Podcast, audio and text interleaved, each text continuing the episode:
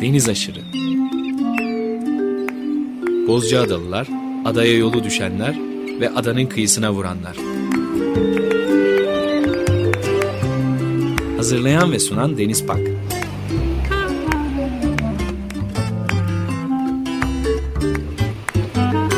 Türkiye için rüzgar enerjisi üreten Demirer Enerji'ye katkılarından dolayı teşekkür ederiz. 95.0 Açık Radyo'da yeni bir Deniz Aşırı programından herkese merhaba. Bu hafta programda bir sanatçı, müzisyen, keman virtüözü, sevgili dostum Orhan Ahıskal olacak. Orhan Bozcaada'ya Yolu Düşenler bölümünde bu programa konuk oluyor. Müthiş bir projesi var Düştüm Yola isimli. Bugün programda umarım konuşmaya fırsat bulacağız bu projeyi. Telefon attığımızda Münih'ten Orhan Ahıskal var. Orhan merhaba. Nasılsın? Teşekkür çok... ederim sağ ol ben iyiyim. Ee, sesini duydum çok mutlu oldum. Ben de çok mutlu oldum. İlgiyle, sevgiyle takip ediyoruz yaptıklarını.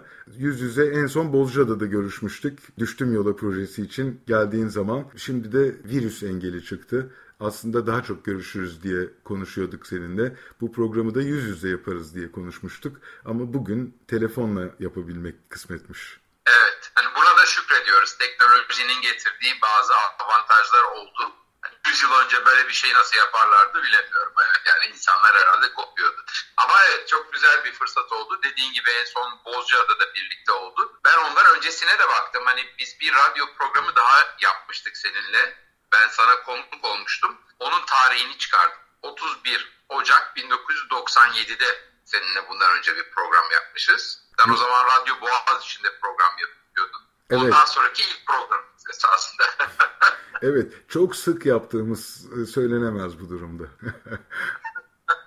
Bundan sonra daha sık olur belki inşallah. Umuyorum. Boğaziçi Üniversitesi'nin radyosuydu. Evet, harika bir arşivin ve nefis bir hafızan var gerçekten. Tebrik ederim. Genelde programa e, böyle başlıyoruz. İstersen seninle de böyle başlayalım. Bize biraz hikayeni anlatır mısın? Hay hay. Ee, benim hikayem biraz ama şöyle kısaltayım. Keman eğitimimi ben Ankara Devlet Konservatuarı'nda aldım. 1988 yılında bu okuldan mezun oldum. Sonra bir dönem zaten çalışmaya başlamıştım. Cumhurbaşkanlığı Senfoni Orkestrası ile birlikte çalıştım. 1990 yılında lisansüstü eğitimimi sürdürmek için İngiltere'ye gittim. 96'ya kadar İngiltere'deydim. Lisansüstü keman eğitimi, e, profesyonel icra eğitimi aldım orada.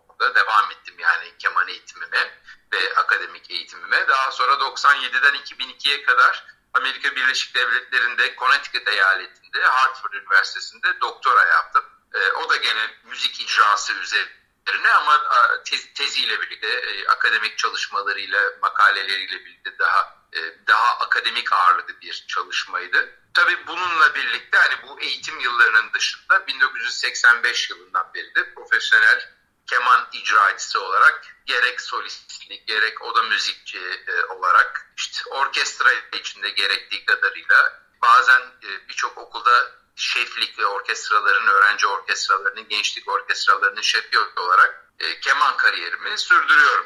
Sürdürmeye de bir sakatlık, rahatsızlık olmadığı sürece inşallah devam edeceğim tabii ki. Kısaca böyle anladım. Evet, inşallah aman sakatlık en büyük derdiniz herhalde.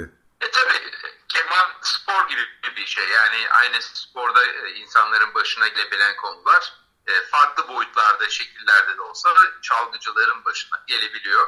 Bu bizim meslekte dışarıdan görünenden e, çok daha yaygın bir şey esasında. Yani sadece fiziksel rahatsızlıklardan dolayı çalgı çalmaktan vazgeçmek zorunda kalan çok sayıda müzisyen var. Korkunç bir şey gerçekten. Bütün hayatını buna vakfediyorsun ve bir anda elinden uçuyor. Evet, evet.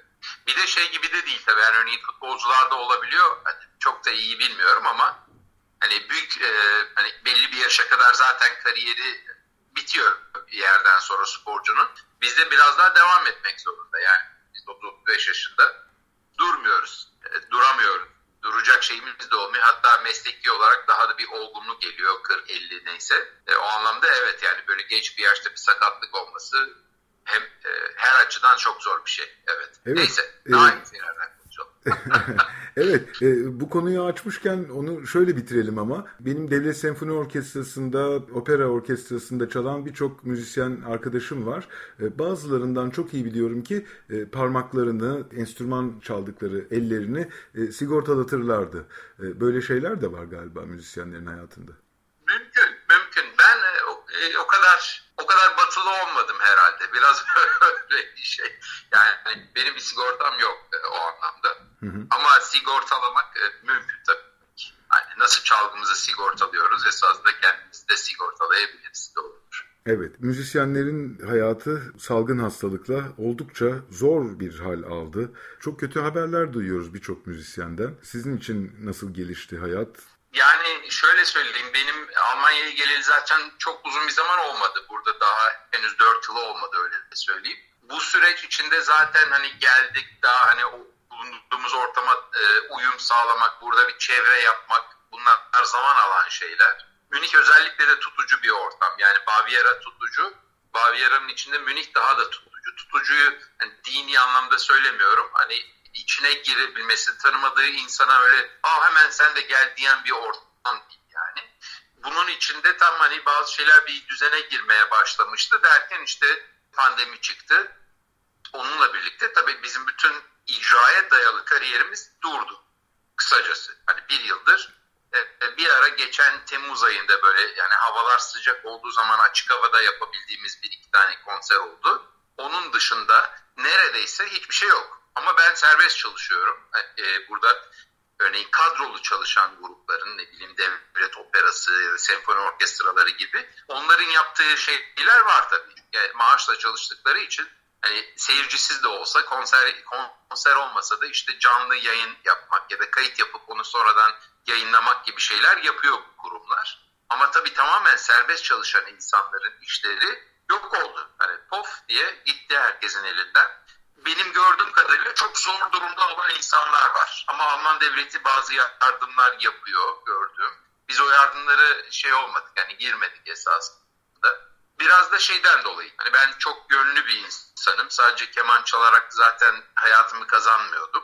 Hani başka şeyler, öğretmenlik yapıyorum. Ama çalgı öğretmenliğinin dışında da konular. Örneğin müzik ile ilgili konularda öğretmenlik yapıyorum. Dil öğretmenliği yapıyorum e, hatta bir ara işte pandemiyle e, belki düştüm yoldan bahsederken oraya gideriz. E, hani neredeyse şehir turları da yapmaya başlamıştım. Hani rehberlik eskiden de severek yaptığım bir şeydi. Keyif için yaptığım bir şeydi. Şimdi müzik içerikli rehberlik konularını böyle bir şey yaptık. Yani bir yenilik getirdik çok ilgi gördü ama şimdi tabii insanların sokakta toplanıp bir araya gelmesi izin olmadığı için mümkün değil. İşte tekrar her şey baharla beraber yavaş yavaş açılırsa gene başlayacağız diye bekliyoruz açıkçası. Evet umarım. Düştüm Yola projesinden de biraz bahsedelim mi? Çok e, müthiş bir proje gerçekten. Bu proje nedir?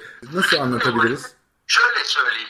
Düştüm Yola projesi esasında çeşitli şekillerde tanımlanabilecek bir proje 2014 yılında bu ismi aldı. Yani e, daha önce Düştüm Yola projesi diye bir şey yapmıyor. Ama ben daha önceden zaten bu tip şeyleri yapıyordum. Sadece böyle bir isim altına gelmemişti. 2014 yılında benim e, o sırada Ankara Üniversitesi'nde profesör olarak görev yapıyordum ben. Müzik bölüm başkanıydım.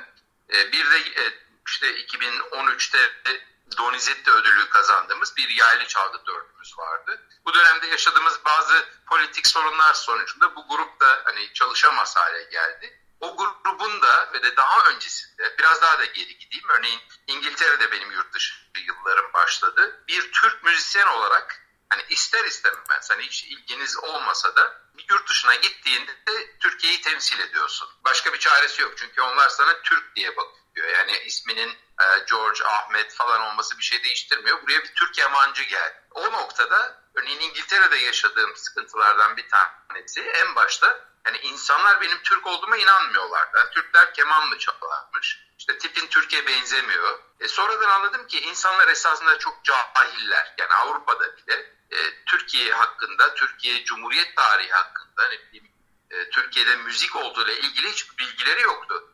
O şey sonucunda ben İngiltere'de daha ağırlıklı olarak yapmaya başladım. Türkiye'de Batı müziği tarihini anlatmaya başladım. Ha, kime anlattım? Her önüme geleni anlatmaya başladım. Biraz öyle oldu. Hani sohbet olsun, Ee, ondan sonra benim yüksek lisans tezim de bu konuda yazdım. Daha sonra bir de sunumlar başladı ve 2014'te olan şey esasında benim yıllardır yapmakta olduğum, ilgilendiğim, biraz yeteneğimin olduğu e, alanları bir araya getirmekten ortaya çıktı düşünüyorlar. Bunlardan bir tanesi elbette kemancı olarak kariyerim. Yani bir sahne insanıyım, icracıyım. Başarılı bir icracı olduğumu söyleyebilirim. Ee, her zaman yurt dışında Türk bestecilerin eserlerini çalmaya özellikle önem verdim. Mümkün olduğunca. Çünkü hani Türkiye'de bak bu işin tarihi bu kadar yıl geriye gidiyor dendiği zaman e, peki ne var Türkiye'de? İşte yazılmış bir şey. E, ne yapacaksın? Hani varsa bir grubun senfoni orkestrası desen senfonik eserler çalınabilir. Bir yaylı çalgı dörtlüsü işte bizimki varken de Türk bestecilerinin eserlerini çalıyorduk. Grup dağıldıktan sonra da ben ağırlıklı olarak yani dedim ki ben bu bütün bunları yapmaya tek başıma devam ederim.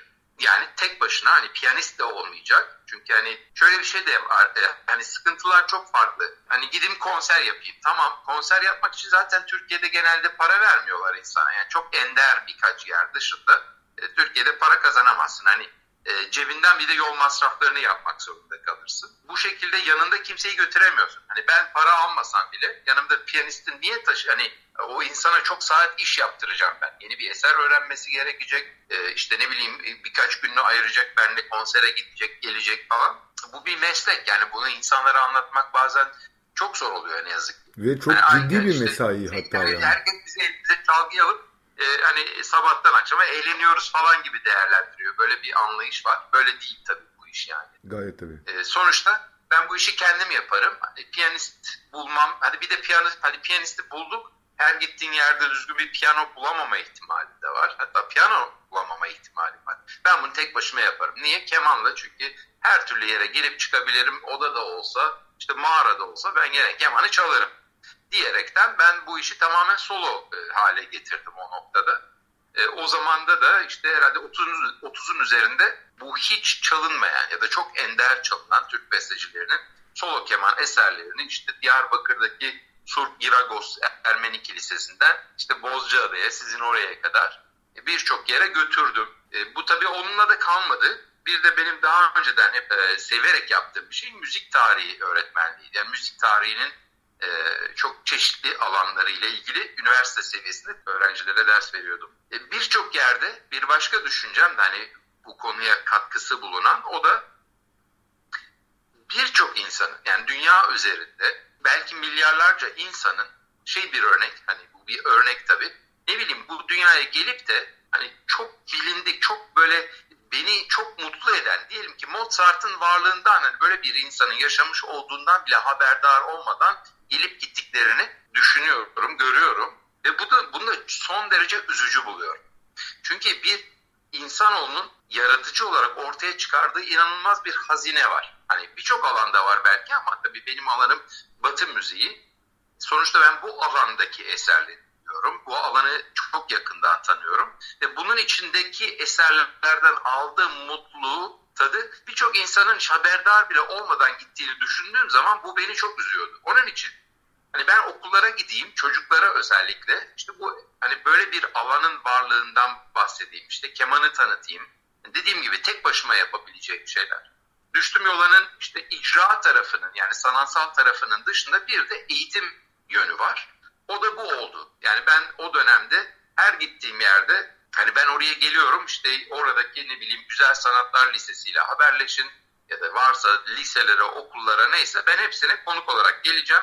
İşte 45 e, dakikalık bir ders süresince onlara bir sunum yapabilirim. Böyle hani bayağı şey multimedya, işte PowerPoint ile beraber, müzikle beraber, kemanımla beraber e, çeşitli sunumlar e, yapmaktan bahsediyordum. O şekilde düştüm yola o şekilde evrildi ve esas şeyi olarak da bu özellikleri hala taşıyor. Tabii Türkiye'den ayrıldıktan sonra ben Almanya'ya gelip buradaki okullara gidip bir şey e, yapamadım açıkçası. Bir Almancam o kadar yeterli değildi.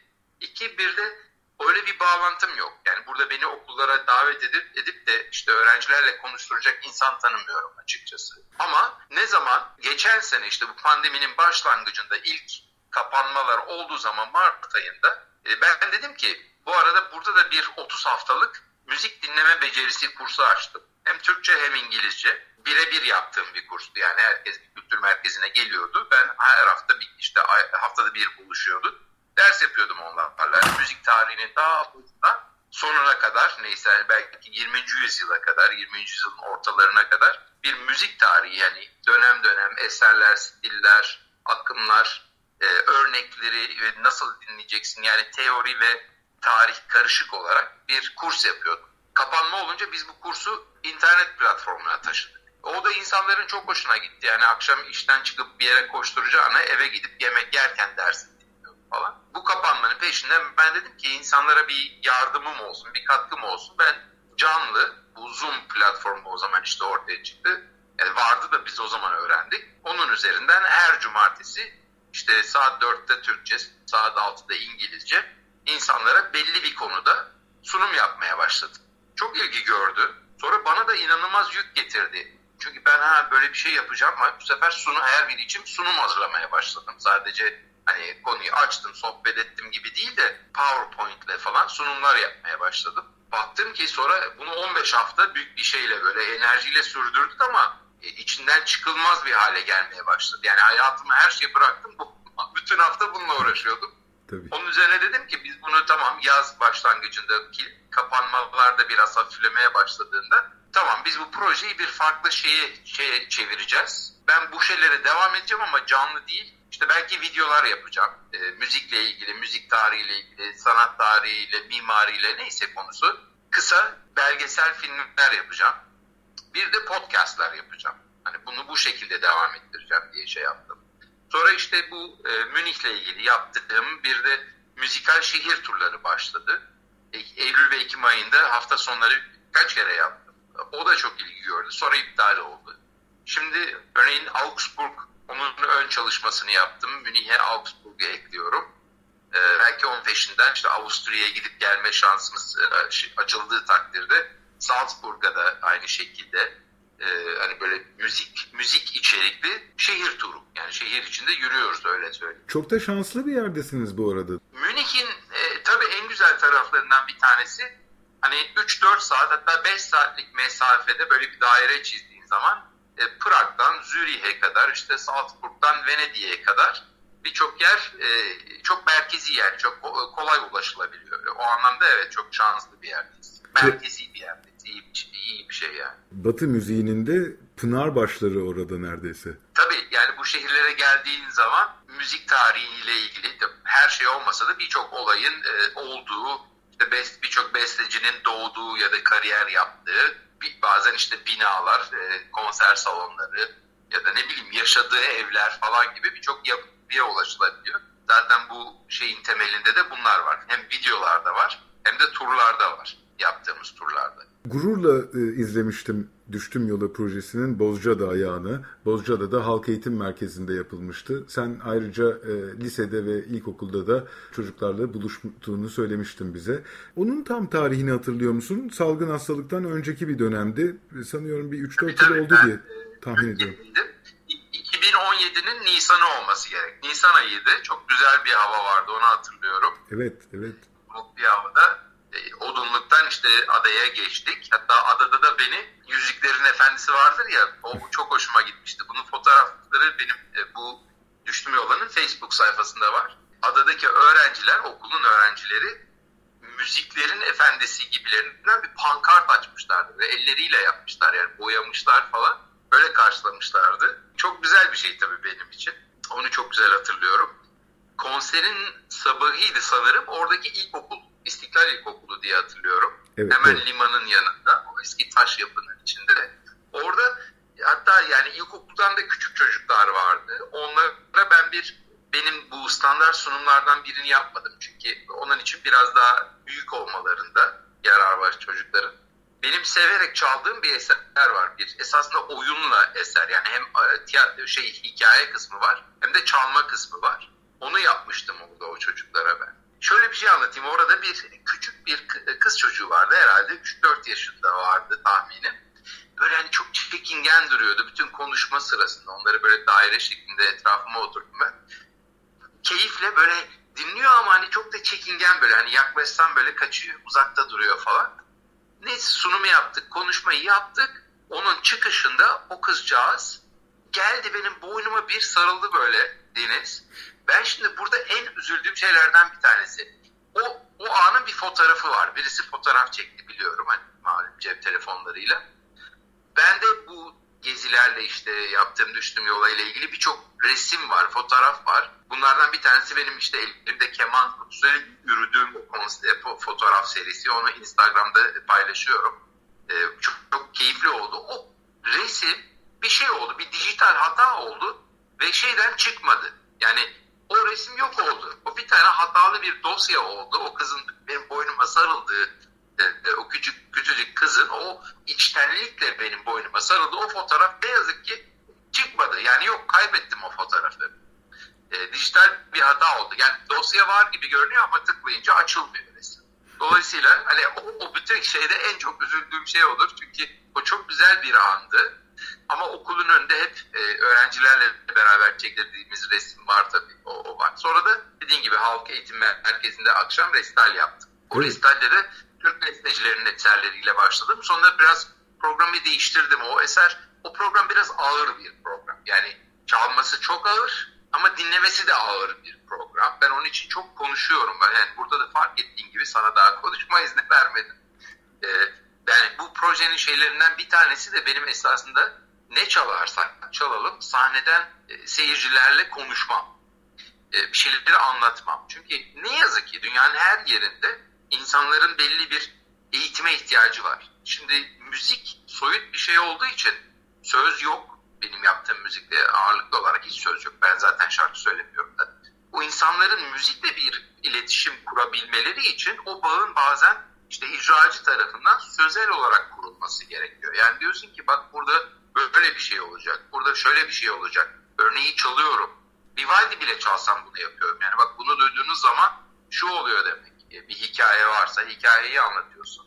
Yoksa da müziğin içindeki, müzik çünkü şey değil yani böyle başlıyor hani böyle anlamsız devam ediyor gibi bir şey değil çalgı müziği. Onun formu var. O formu takip edebildiğin zaman hani nasıl bir heykele bakıp insan formuysa görüyorsun, köpekse görüyorsun ya da işte bir mimari yapıysa ev diyorsun, tapınak diyorsun. Müzikte de aynı şekilde. Senfoni dediğin şey bir yapı. Sadece baktığımız anda görmediğimiz bir yapı. Yani soyut bir yapı. Ama o yapıyı tanımanın yolları var. O yapıyı tanıdığın zaman takip edebilmek çok daha kolay. Dolayısıyla keyfine varmak tabii çok daha kolay. En kötü ihtimalle benim her zaman da söylediğim hiçbir, hiçbir şey olmasa en azından ne zaman biteceğini ben tahmin ettiğim için hoşlanmasam bile o anda diyorum ki şu kadar dakika daha sabretmem gerekiyor. İşin komik tarafı. Hani içeriği bilmenin getirdiği avantajlardan bir tanesi de bu. Bu her şey için geçer. Yani e, istersen 100 yıl önceki diye dinle, istersen 300 yıl önceki dinle. Hepsi için bunlar söz konusu. Ama e, tabii çok, çok da geniş bir alan. Yani biraz ön çalışma yapmak gerekiyor sanattan keyif almak için. Evet, tam da bu noktada yaptığın iş son derece kıymetli. Ee, hakikaten hiçbir şeyden haberi olmayan, klasik müziğe hatta ön yargıları olan kitleye yaptığın şeyi büyük bir hayranlık beslemiştim. Müthiş bir iş yapıyorsun ve bunu e, hakikaten Türkiye'nin en ücra köşelerinde imkanı en olmayan yerlere götürmeye de özen gösterdin. Şu ana kadar kaç noktayı gezdin Orhan? Okul olarak yüzün üzerinde okul gezdiğimi biliyorum. Yani şöyle söyleyeyim ziyaret ettim ama okul Örneğin Diyarbakır'ın neydi? E, Diyarbakır'daki Sur Giragos Kilisesi demin dediğim o Sur'un içinde, Sur ilçesinde. Ama bir de yani Diyarbakır'ın kırsal yöresinde bir e, Orta Viran Köyü diye bir yere gittik. Orada da ilkokul öğrencilerine e, bir sunum yaptım. O gün üç ayrı okula gittim örneğin. Benim çünkü üniversitedeki öğrencilerim müzik öğretmenliği, e, onlar müzik öğretmeniydi. Bana da yüksek lisansı e, öğrenci olarak gelmişlerdi bir dönem Batman'da çalışırken. Onlara demiştim ben hani ben okullarınızı ayarlayın, organize edin. Ben size geleceğim ne zaman ne zamansa hepsi. Diyarbakır'a gittiğim zaman da Diyarbakır'ın içinde iki okula gittim. Bir de işte öğleden sonra da bir başka okula gittim. Diyarbakır'dan Batman'ın birkaç ilçesine gittim. İşte Adana, Mersin, e, o bölgede bir ara işte okullara gittim. E, ne bileyim ODTÜ'nün matematik enstitüsüne falan gittim. E, oradan işte Bozcaada'ya gittik. İstanbul'a, Çorlu'ya, Edirne'ye kadar e, bu projeyi taşıdım ben o zaman. tabii nasıl taşıdım? Hani e, davet edecekler. Birileri işte en azından yol masraflarını karşılayacak. Onun dışında başka bir beklentim yoktu zaten. Buna devam etmeyi de çok isterim. Yani bu desteği, organizasyon şeyini bulduğumuz takdirde bu şekilde devam ettirmekten büyük e, mutluluk duydum. Yani bir şey kattıysam çünkü o, o kadar güzel geri dönüşler oldu ki o zaman Deniz. Hani e, Facebook'ta paylaştıkça işte resimlerin altına yazılanlar, orada konuştuğum yani, yani muhtemelen birkaç bin insanla, öğrenciyle, gençle haşır neşir oldu böyle birçok yerde. Çok güzel fotoğraflar var. Evet. Şöyle bir şey söyleyeyim. Ee, benim örneğin e, Orhan Iskal resmi sayfam var Facebook'ta. Orada düştüm yolanın fotoğrafları var. Bütün gittiğim okullarda öğrencilerle beraber çektirdiğimiz resimler var. Bu arada şeyin örneğin bu işte podcastlar şimdi başladı. Podcast'imin adı onu e, söyleyeyim Açık Pencere. Bunu birçok e, Spotify'da işte yani podcast ya da müzik dinlenebilecek iTunes gibi şeylere koyduk oralardan bulunabiliyor. Bir de İngilizcesi var Open Windows diye. Bir de tabii benim bir boyun borcum var. Hani bu şeylerin dışında. Videoları da e, internetteki, e, YouTube'daki kanalımdan bulmak söz konusu. Yani oralardan, sosyal medyada varım birçok yerde onu söyleyeyim. E, ama düştüm yolanın adının bir hikayesi var. Ben bir iki dakikamız varsa ondan kısaca bahsetmek Lütfen. istiyorum. E, yani nasıl düştüm yola? Şöyle oldu. Benim e, çok sevdiğim bir abim geçtiğimiz Mayıs ayında ne yazık ki kaybetti kendisini. E, Londra'da yaşıyordu. Ruşen Güneş, violacı. Türkiye'deki birçok müzisyenin işte Ruşen abisi, Ruşen hocası. E, ben de İngiltere'deki yıllarından beri tanıyordum Ruşen Güneş'i. Babamın da arkadaşıydı o yani o şekilde bir bağlantımız olmuştu ve biz Londra'da çok görüşüyorduk ben gidip geldikçe. Hatta benim mesleki kariyerimi onun verdiği bir öğüt İngiltere'de değiştirdi öyle söyleyeyim. Ben işte 2013 yılında Mersin'deki Keman Piyano Festivali'nin açılışında Ruşen Güneş'te bir konser yaptım. O da müzik konseri. Bir e, Brahms piyano dörtlü çaldık, dört kişi. Konserden sonra da işte festivale katılacak diğer sanatçılar, kemancılar, piyanistler de gelmişti. Yani böyle 40-50 kişilik bir e, sofra, bir lokantada yemek geldi. E, Ruşen Güneş, huzur içinde, nur içinde yatsın. Onun eski anekdotlarını anlatmaya başladı. Onun işte Londra'daki orkestralarla çalışırken e, yaşadığı birçok komik olay var ve de çok da e, hem sivri bir zeka yani çok keskin bir zeka, çok güzel bir espri anlayışı ama son derecede göstermeyen böyle kuru bir e, teslim onu sunum şekli vardı. Bu gene o eski hikayeleri anlatıyor biz gülmekten yerlere yatıyoruz tabii. Ben ona dedim ki aklıma geldi. Yani abi dedim e, insanlar gerçekten de böyle hani hayat işte gördük hani hop covid oldu. E, her gün bir ölüm haberi geliyor bir yerden. O buradan bir müzisyen buradan bir abi buradan bir, bir tanıdık falan.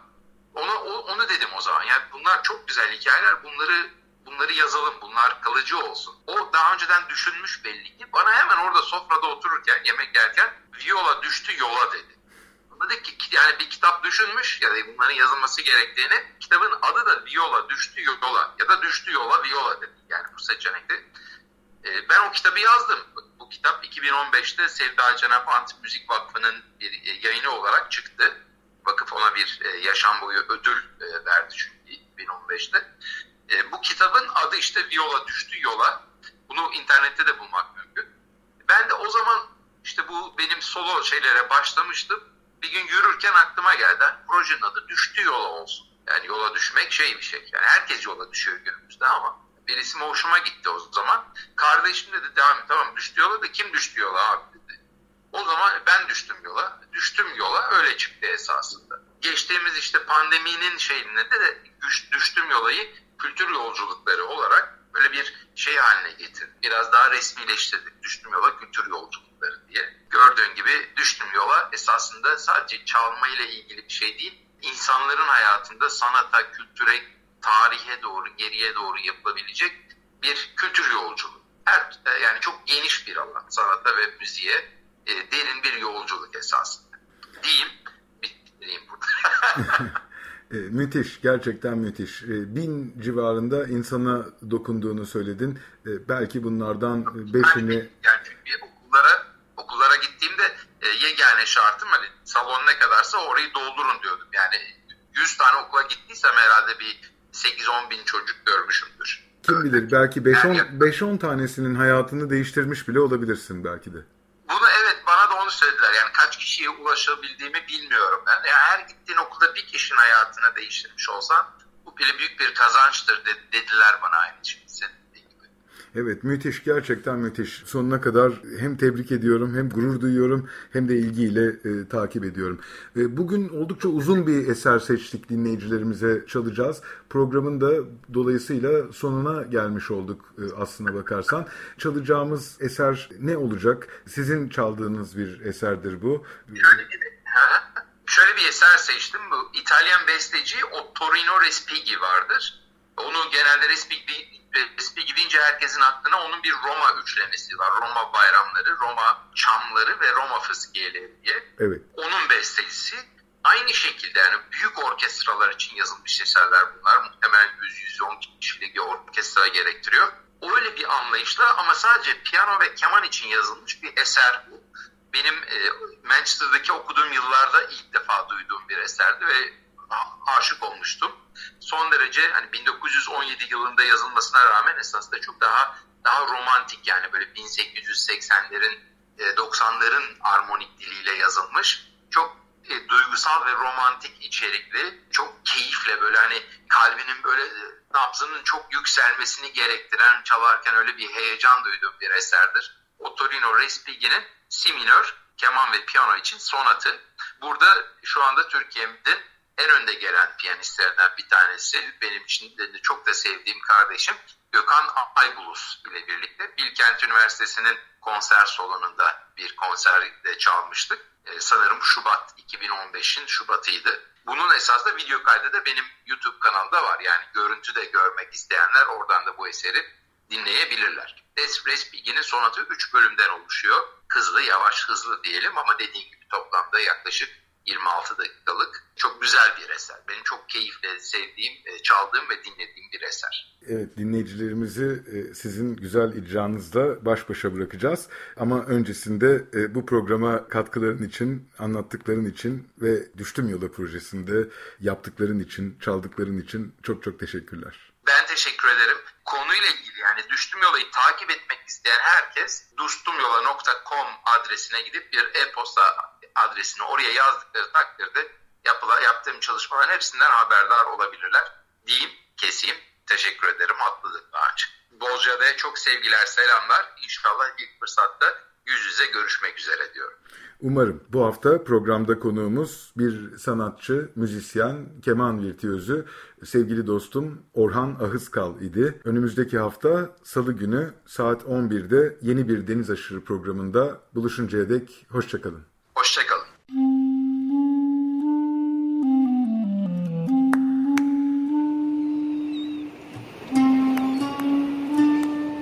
Deniz aşırı. Bozcaadalılar, adaya yolu düşenler ve adanın kıyısına vuranlar. Hazırlayan ve sunan Deniz Pak.